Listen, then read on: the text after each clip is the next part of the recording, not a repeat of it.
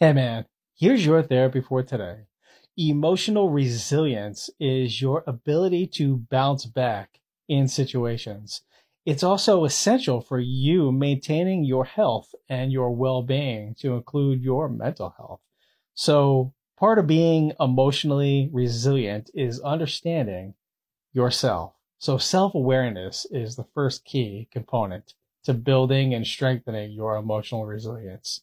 Being aware of your own thoughts, your own feelings, your own triggers, and your own biases. Think about this. Understand how you react in situations. And having that self awareness is important for you being able to bounce back and adapt. So stay tuned. Let's talk about more ways to strengthen and build upon your emotional resilience. See you soon. Shortcast Club